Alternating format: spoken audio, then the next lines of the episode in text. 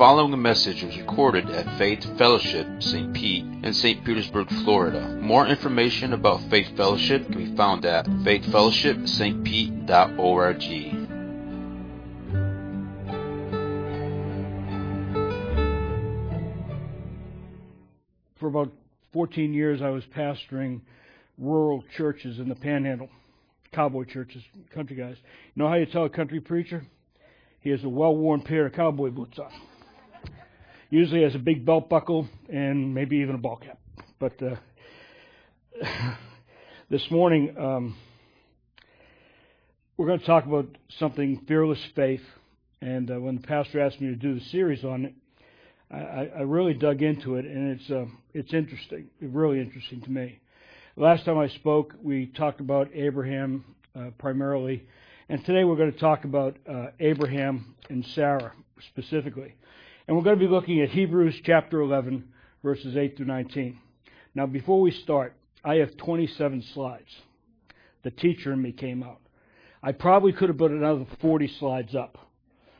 So I'm not going to do that. They're all all the verses that I'm going to use are uh, on the uh, website this morning. So I'll read them, but I'm not going to put them on the slide. Okay. So this morning, let's start on uh, Hebrews chapter 11, verse 8. And if you would, drop on the screen so you can read along with me. Okay. By faith, Abraham obeyed when he was called to go out to a place that he was to receive as an inheritance, and he went out not knowing where he was going. By faith, he went to live in the land of promise, as in a foreign land, living in tents with Isaac and Jacob, heirs with him of the same promise. For he was looking forward to the city that has foundations, whose designer and builder is God. Uh, by faith, Sarah herself received power to conceive, even when she was past the age, since she was considered him faithful who had promised. Verse 12 says, Therefore, from one man, and him as good as dead, was born descendants as many as the stars in the heavens and as many as innumerable sands by the seashore. These all died in faith, not having received the things promised, but having seen them and greeted them from afar, and having acknowledged that they were strangers and exiles on earth. For the people who speak thus make it clear that they are seeking a homeland. If they had been thinking of that land from which they had gone out, they would have had to had an opportunity to return. But as it is, they desired a better country, that is, a heavenly one. Therefore, God is not ashamed to be called their God, for he has prepared for them a city. By faith, Abraham, when he was tested, offered up Isaac. And he who had received the promises was in the act of offering up his only son, of whom it was said, Through Isaac shall your offspring be named. He considered that God was able even to raise him from the dead, for which, figuratively speaking, he did, receiving him back. This morning, the in my opinion, the context of the whole book of Hebrews faces on Christ's fulfillment of all the Old Testament types and shadows. Christ fulfilled the Old Testament scriptures, all the prophecy. Chapter 10 of Hebrews reminds us that we have one high priest who always intercedes for us and who can draw near to God, and we hang on to this profession until the very end. You know, if you summarize Hebrews chapter 10, verses 38 and 39, it says, The just shall live by faith. The just shall live by faith. And, but then we come to chapter 11, which explains really what that means. In our time, today, faith is often confused with work, with works. But we know that it's authored by Christ and it's a fruit of the Spirit, our works. We know that faith is something a believer receives from God. And I'll explain that a little bit. Some pastors will call chapter 11 the, uh, the Hall of Faith. I use it as the Hall of God's handiwork. It's really God's hand in everything. If you looked at Ephesians chapter 2, verses 8 to 10, it says, For by grace you have been saved through faith, and this is not your own doing, It is a gift from God. Not by a result of your works, so that no one may boast. For we are his workmanship, created in Christ Jesus for good, which God prepared beforehand that we should walk in them. You know, this little account in Hebrews about Abraham, it shows how Jewish heroes were dependent on Christ to please God. You know, we, we've established, I think, uh, in my mind, that faith is the substance of things not seen or hoped for, and the evidence of the things not seen. I give I give example when someone asks me, "How do you know you have faith? How can you trust things?" We talked about this morning. Anybody ever fly in an airplane? Anybody know the pilot? Or the co-pilot? Or the guy that fixed the engines? Or changed the tires?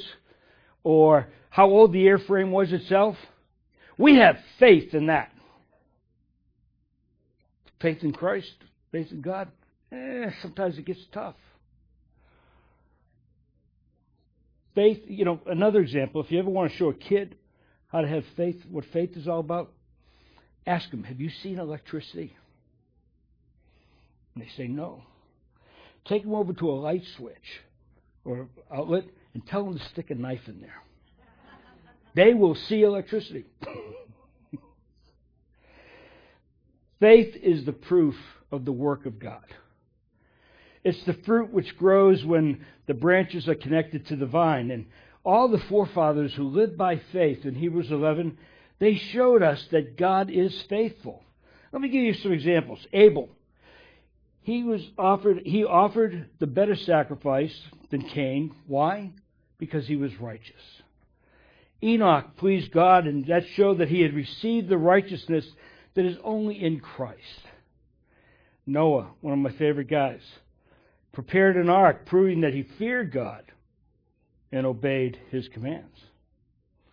And as we continue in Hebrew 11 this morning, we're going to see that in the lives of Abraham and Sarah. And, and this section, I believe, highlights four of the main points in their lives. And the slide will show it. By faith, what did Abraham do? He left home. By faith, he stayed in that strange country. By faith, Sarah received the strength to deliver a child. And by faith, Abraham offered that child up as a sacrifice to God. So, my first point this morning is faith made him obey. If you look at verse 8, by faith, Abraham did what? obeyed when he was called to go out to a place that he was to receive as an inheritance. And what did he do? He went out, not knowing where he was going. Hey, guys, go home this afternoon and say, honey, God just told me I have to move to New York City. And we're packing up the stuff tomorrow. You think she's going? Probably not. But Abraham essentially did that. He said, honey, we're, we're moving by faith. And what, what did faith make him do? Faith made him obey. Obey, obedience. That's what he made him do. And, and I want to drive that point home because faith is not a work of man. In Philippians 2:13 it says, "For it is God who works in you, both to will and to work for his good pleasure."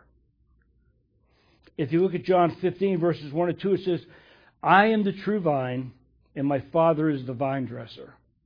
Every branch in me that does not bear fruit will be taken away, and every branch that does bear fruit he prunes that they may bear more fruit." I use that because I look at Abraham he was in the vine. He bore fruit. When God told him to leave his own spot of land and to go, Abraham picked up his stuff and left. By faith, he went to live in a land of promise because and it was a foreign land. And what did he do? Scripture says he lived in tents with Isaac and Jacob, heirs with him of this same promise. What I love about that passage is that it simply tells us that by faith, he stayed in the land of promise. It, doesn't speak of the times he left that place or the times that he was afraid and he did not do what was right. It doesn't mention that. And I guess that's appropriate because we have the, pretty much the same testimony when we look at it. Being in Christ, we live by faith. Our sins are cast away. Though, and Scripture says, though they may be scarlet, as we shall be white as wool. On the other hand, he also believed that God would give us the land where he pitched his tent. I was telling the class this morning, I, I spent a while of my life living in the deserts of Kuwait and Saudi Arabia. you know, tents are hot. it gets hot there. it's and living in a tent with a couple other guys. Yeah, not so sure I want to do that. It's hot. People sweat. Man, I won't go there. You know, and it's strange though because it sounds so much like the prostitute Rahab who had lived in Jericho and said, I know that the Lord hath given you the land. Rahab, also a prostitute, she's listed in the hall of, handy, uh, of handiwork. She's in verse 31. So even though Abraham had his shortcomings, he wasn't perfect. By faith, he honestly believed that God would give him the land so that he lived in a tent. Now, anybody have a pup tent? Anybody ever been in the military like I was and had shelter halves, little pieces of fabric, no floor, you drive stakes in? A tent has no foundation. And because he was looking for a real city with foundations, he, he, he saw that God had designed and constructed where he was going to live. Next slide. Sarah received strength. Through faith, also, Sarah herself received strength to conceive and was delivered a child when she was past the age of childbirth. Because he judged him faithful who had promised. I asked Bill this morning, Bill, want to have another baby? Any lady over 65 want to have a baby? Not jumping on that, huh? Miss Betty, how about you? You ready? Sarah had you just about right. Think about it. Yeah, buddy. but you know what's amazing? What did Sarah do first? First, when she overheard God promise Abraham that she would be her son, uh, she would have a son. Anybody know what she did? She laughed, right? In Genesis 18:12. So Sarah laughed to herself saying, After I am worn out and my Lord is old, shall I have pleasure? Never having a baby myself, but knowing women that have, I've never heard birth was really a pleasure. Was it for anybody? No, not so much. Okay. But you know, but she laughed, but then it's comfort to know that she who laughed, she's later referred to as she who judged him faithful. The child was not born because Abraham and Sarah were great, perfect saints. As a matter of fact, you know, they didn't want to do with God's timing. They tried, God said you're going to have babies, so what do they do? They go out and they work a deal with Hagar. Couldn't wait. Couldn't wait. You know, God's timing is that way. He wants our patience, He wants our obedience, He wants our patience. You know? And what do we do? We get mad when things don't happen right when we want it to happen. I was sharing that with the uh, guys this morning. You know, we have become a nation of instant gratification to anything we want. I won't even tell you my McDonald's story, but I was at a doctor's office, had an appointment. Two hours later, I'm still sitting waiting to see the doctor. I'm about ready. My head's ready to explode. I want it. I want it now. I go to McDonald's. If there's three cars in front of me at the drive-through lane, I don't go. I know it'd take me four minutes to get through the line, but there's still people in front of me. I want it now. Isaac was born because God promised. And guess what? God never lies. God never lies. Abraham was faithful to perform his handiwork, and Sarah, you know what? She didn't really believe God at first, but he worked in her to give her the desire and the power to believe in him, and finally she believed. Can I be a little real this morning? I do this. Aren't you and I, we're no different than Abraham and Sarah? Think about it. How long have we lived in sin and rebellion before we finally came to repentance? 42 years here. God bless you that did it at 8 years old and 10 years old, but I was a knucklehead. It took me a while. But you know what? How often have we fallen and even tried to run away? You know? I'm really not trying to be harsh or judgmental, and please don't take it that way, but really, we are no better than a prostitute or a hypocrite or a thief or the prodigal son. Sin is sin, folks. They're no little sins. They're all sin. Well, I only told a little white lie. You know what that's called? A lie. We try to justify things, don't we? And yet, because we're, we allowed Christ to come into our lives and because we loved and we accepted, we, we now had this great high priest for us. We draw near to God knowing that we are given mercy and we are given grace. The Bible says that the righteous shall live by faith. In Genesis chapter 15, verses 2 to 6, it says quickly, But Abraham said, O Lord God, what will you give me? For I continue childless, and the heir of my house is Eliezer of Damascus.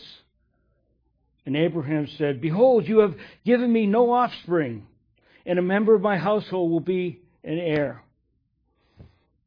And behold, the word of the Lord came to him. This man shall not be your heir. Your very old son shall be your heir. And he brought him outside and said, Look towards the heavens and the number, count the number of stars if you're able to number them.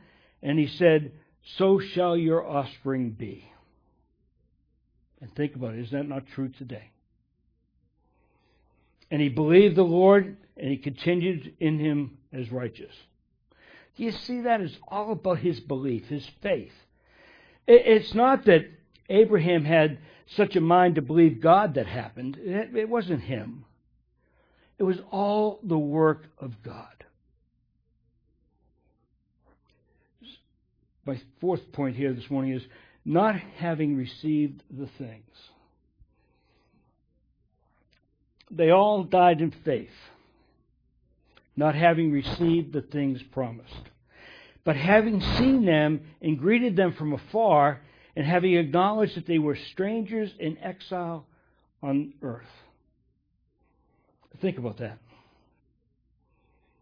They just shall live by faith. These all died in faith, and they're talking about Old Testament folks, not having received the promise. Now, if you're going to be honest with yourself, doesn't that sound like a, a faith that's uh, in vain? Why? Why? If these guys aren't going to see the big, dip, they don't get the, uh, they don't get the payout. How can the just live by faith and die in it? How can they believe that they will receive something and then die not having received it? We would question that, I think. Sometimes I think we do. But isn't that the point of Hebrews? Isn't the whole point? These folks were tempted to leave their faith. Maybe they could have said, you know, maybe we come this way for nothing. You know, but the author of Hebrews says, no. No, no, no, no, no. Think about Abel. He was waiting for a Messiah, and he died waiting. Think about my man Noah. He was waiting for rest from sorrows, and what did he do? He died in his wait. Think about Abraham and Sarah. They were waiting on the promised land, and they died before they received it.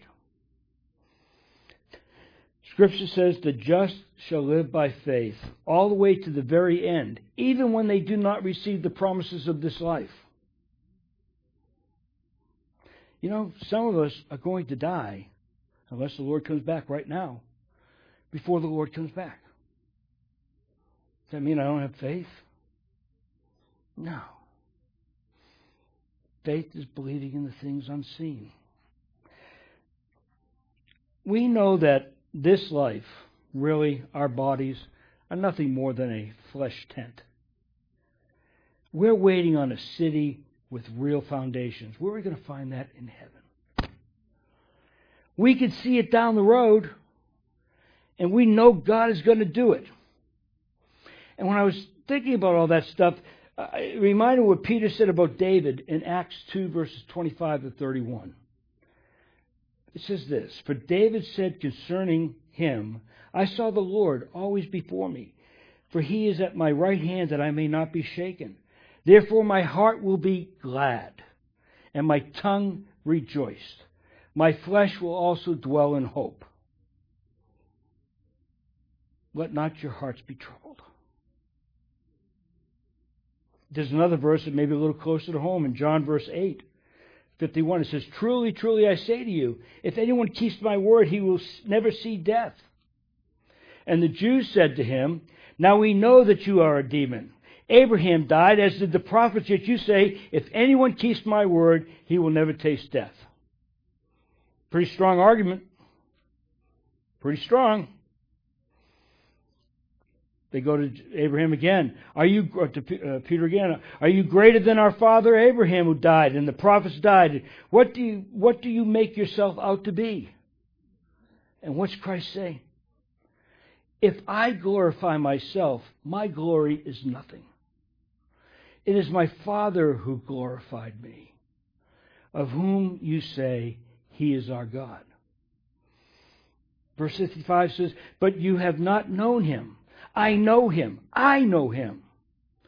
If I were to say that I did not know him, I would be a liar like you. But I do know him, and I keep his word. And then Christ kind of rebukes him, and he says, Your father Abraham rejoiced that he would see my day. He saw it, and he was glad. Another translation uses the term persuaded, but uh, what's persuade mean? To win someone over, to convince them to do something you want. Think about the lives of those people and how God led them along, showing them the path one step at a time.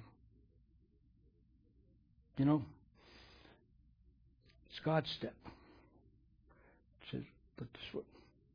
It's when we try to take that step too soon that trouble starts happening. You know, these people they weren't born with great faith, and it didn't come to them all at once.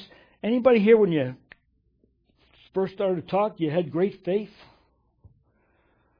Why do babies cry? Because they want something that, right now, and they don't have the faith that it's going to come. But what did God do? God won them over. He persuaded them so they came to trust in His promises and there was no one who could tell them that it wasn't true. As we move on with Hebrews 11, Sarah dies. Abraham wants a place to bury her. So he goes into the town leaders and recorded in Genesis 23 24, he says, I am a stranger and a sojourner with you. What's he saying here? This isn't my place. This isn't my place. Sometimes, isn't that how we feel when we get overwhelmed with things? In Psalm 39, David realizes how vain man is and how short life is. And his prayer was simply this Hear my prayer, O Lord, and give my ear to my cry. Hold not your peace at my tears. for I am a sojourner with you, a guest, like all my fathers. Look away from me that I may smile again before I depart and am no more. David, when he was writing that, he trusted God's promise for a life and a country beyond this. You know, I, I was thinking, atheists, I, I don't know how they get up in the morning. You know, what's the purpose? If you're going to go through all this garbage in life, what's the purpose? I don't get it.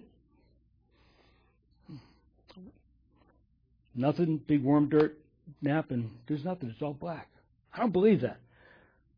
You know, I was thinking of Jimbo when I wrote this. Can you imagine Jim? Jesus came to him and said, Come home. And Jesus came home, and Jim took Jesus home, and, and Jimbo's in heaven right now seeing things that we can't even comprehend because when they explain the things in the Bible about heaven, streets of gold so pure you can see through. I've seen a lot of gold. I've never been able to see through it. You know, jasper walls and pearl gates and mansions out of your mind that you can't comprehend. Jimbo's seeing that right now. You know? He had faith. I can say that about Jimbo. Jesus preached the same message in Luke chapter 9, verse uh, 57. He says, As they were going along on the road, someone said to him, I will follow you wherever you go.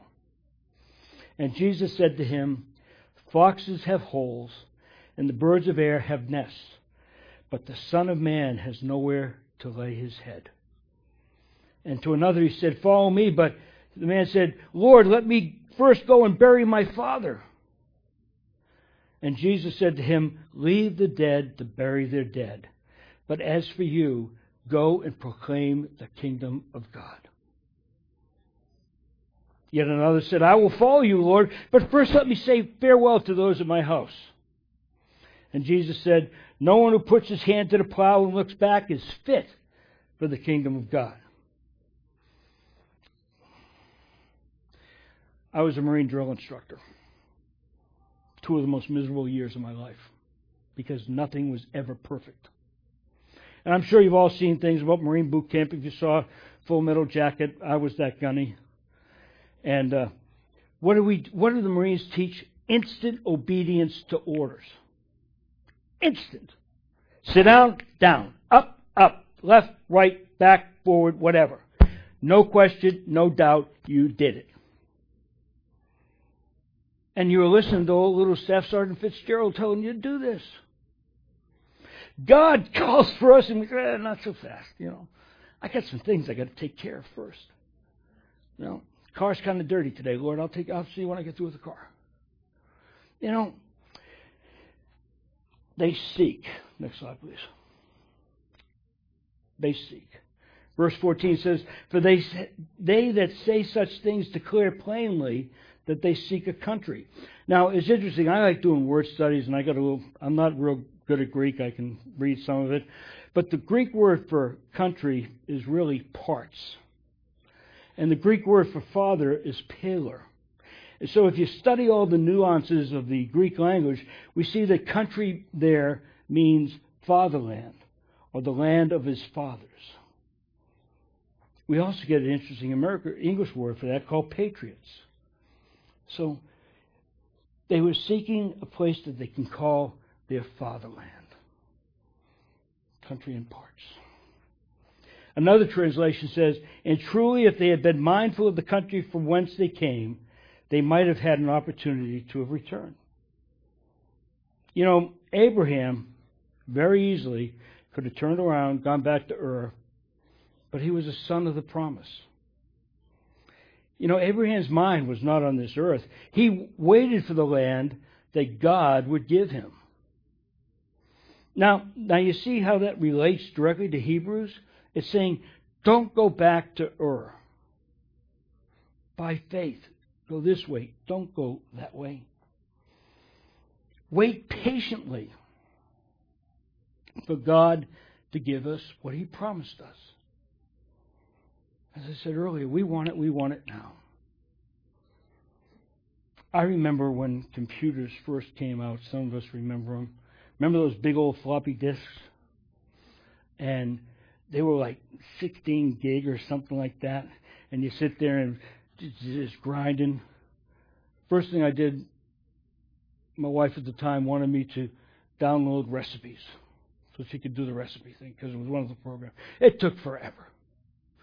Now we have these computers on our wrists and in our pocket that faster, bigger, more, more information that the guys that went to the moon and landed on the moon have in our pocket.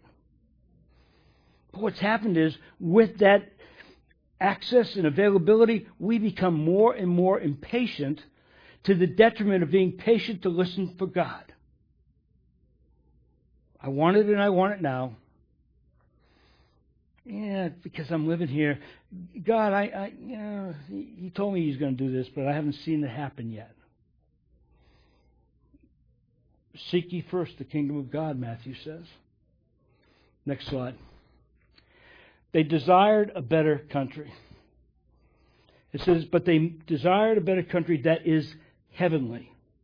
Now, the Greek word for desire, it's really a cool word because it literally means to stretch out and reach. To desire something, you're stretching it out. It's, it's sometimes used to describe horses when they were galloping. Or anybody ever go deep sea fishing and you, you fight a fish? That's, that's the desire. You want to bring that thing in, right? You want that horse to go fast. So they're yearning for a better country. They chased after it and they desired it. Colossians 3 says, If then you have been raised with Christ, seek the things that are above, where Christ is, seated at the right hand of God. Set your mind on things that are above, not on the things that are here on earth. This is nothing but dust and rust. For you have died and your life is hidden with Christ. You know, there's the old, I'm sure you've heard this, there's no U-Haul behind the hearse. Can't take it with you. It's just stuff. Just stuff.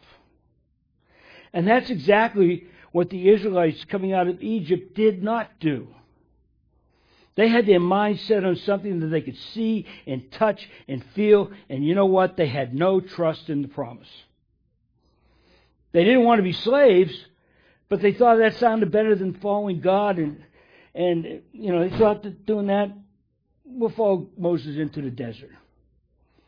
Why? Because it sounded better than marching into Canaan and fighting the giants. They wanted the easier way, the lesser of two evils. But they couldn't see why they could not enter. It was because of their unbelief. Abraham was persuaded and he embraced that promise. He was so convinced that not even his own death caused him to disbelieve. He desired a heavenly country. Now, there's an order to all this. God had prepared them for them a city.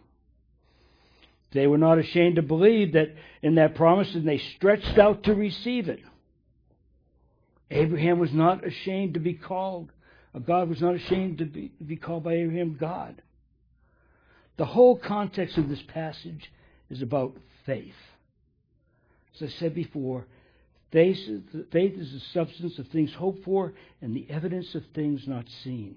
It's the fruit of the Spirit and the work of Christ. You know, God made a promise to Abel, Enoch, Noah, and Abraham. He promised a Redeemer. He promised life. He promised salvation. and He promised an inheritance. They all believed and obeyed. Anybody not had these same promises made to them? If you do, raise your hand. I'll come down and talk to you later. Really. These are the promises. You don't have to be a PhD to figure this out. He promised a Redeemer. He promised life. He promised salvation. He promised inheritance. And what's the proof of that? He said he was going to be killed on the cross. He was going to die, be buried for three days, and he was going to rise again. And guess what? He did it. He did it. If that ain't proof enough, I'll talk to you after church. See a deacon. But they all believed and they all obeyed. And they held out their hands in expectation, waiting for the promise to be delivered. And even when they had died, they knew God was faithful to give them everything. And it works like this in Matthew 32, uh, 10, 32, and uh, 33. So everyone who acknowledges me before man, I will also acknowledge him before my Father who is in heaven. But he, whoever desires me before man, I will also deny before my Father who is in heaven. You know what? That verse is not meant to intimidate us. It scares the heck out of me. But it fits right in with what Hebrews says. Do not be afraid of what men will do to you because you have a great reward. God is not ashamed of you, and He prepared a place for you. The one who does the persecuting will find himself terrified where God is. And ashamed of them, God will just get out and cast them out. Next is they receive the promises. By faith, Abraham, when he was tested, offered up Isaac. And he who had received the promise was in the act of offering up his own son. And verse 18 says, Of those who said, Through Isaac shall be your offspring named. He considered that God was able, even Abraham, he, God was able, if he killed Isaac, he was going to be able to raise him from the dead. And, you know, in a, in a kind of figurative way, he, he kind of did. But the point is, in this life, Abraham was convinced that God would do as he said. Essentially, God, he says this If you want me to kill my son, I'll do it. Because I know that you still have to do what you promised. Even raise him up from the dead to do, to do it. So if that's what you want, that's okay. Wow. I'm just thinking what Isaac's thinking. he got a big knife. Why am I carrying wood? But it was all planned out. You know, there's another mountain of, of the Lord, and there's another um, sacrifice which was provided. If you look at Genesis 22, uh, 22, 14, I believe. There you go. Oh, 24, 22. If Abraham called the name of that place, the Lord will provide. As it is said to this day, on the mount of the Lord it shall be provided. And by faith, Abraham offered it instead of his own son. I'm going to close with some points to remember this morning. By faith, they went together. By faith, they lived out the rest of their lives. By faith, they died still believing God. By faith, they entered rest. By faith, they will be raised with us when we come to meet the Lord. And by faith, they will live forever in the city of God. This is the get real part. Questions and applications. You know, as we listen to the sermon this morning and the scriptures regarding Abraham and Sarah, it should be percolating in our brains right now. I want you all to you get to, you know, by faith 11, 8 to 19. Go back home and read it again. Should percolate some thoughts going in your head. So let's ask ourselves the following Do we have faith, not fear? I got a cool hat the other day. It says faith over fear. It's my new hat to wear. Is God leading you out to step out in faith today in a specific area in your life? Is He? Are you listening for that? How are you responding to that call that God's leading you to? How do you see evidence of God's hand leading you? You know, sometimes we have to ask ourselves, well, I think I should do this, but is that really what God wants me to do? Yeah. Faith I, my, my metrics is if I have any confusion, I know it's not of God because God's not the God of confusion. It's a simple test. So I'll ask again Do you have faith or fear? And if we do have faith, everyone have faith here? Raise your hands. We all have faith. Yeah, yeah. Just make sure you're all here. How do we make this applicable in our lives today? If we say we have faith, what are we doing with it? You know, one of the, I think I shared this a long time ago with y'all. When I die and I go to heaven, God's going to be there and He's going to meet me. And He's going to say, Good to see you, Fred. He's got this big filing cabinet, two drawer filing cabinet. And he opens up the top drawer and it's about this full. He says, Yeah, you done good. What'd you do with Jesus? Well, you did good here, didn't you? Real good. Then he shuts the door. And he takes the bottom one and he flings it on to infinity and beyond, as uh, Buzz Lightyear said. And it's empty. And he says, But that's what you could have done. That's what you could have done with Jesus. You can only do it with faith. It's not faith in us. It's not faith in a pastor. It's not faith in the church. It's not faith in anything else but your faith and relationship with God. That's, that's the key, folks. One of the greatest rebukes that Christ gave, O ye of little faith.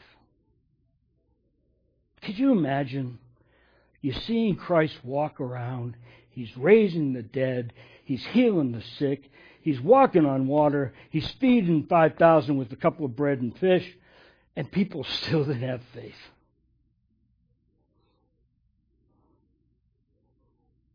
So don't be discouraged. Because if Christ couldn't convince everybody, neither are you.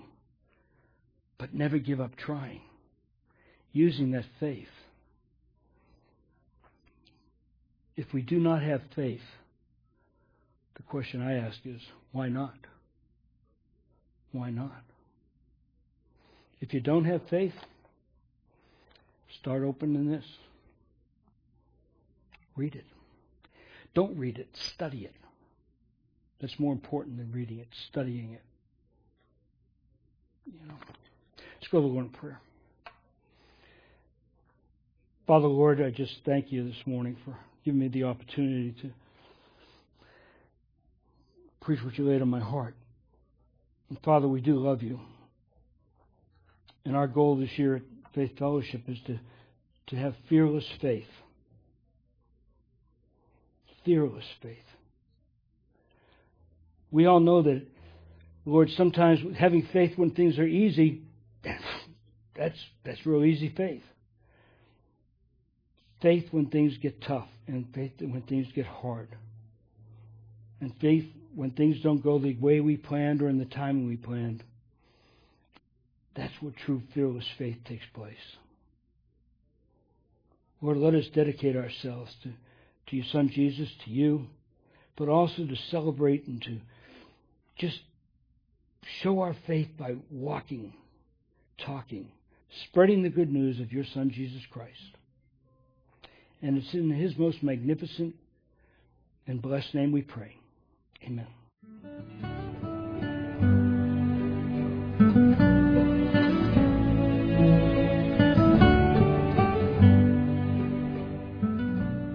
Thank you for listening to this message from Faith Fellowship St. Pete in St. Petersburg, Florida. More information about Faith Fellowship can be found at faithfellowshipstpete.org.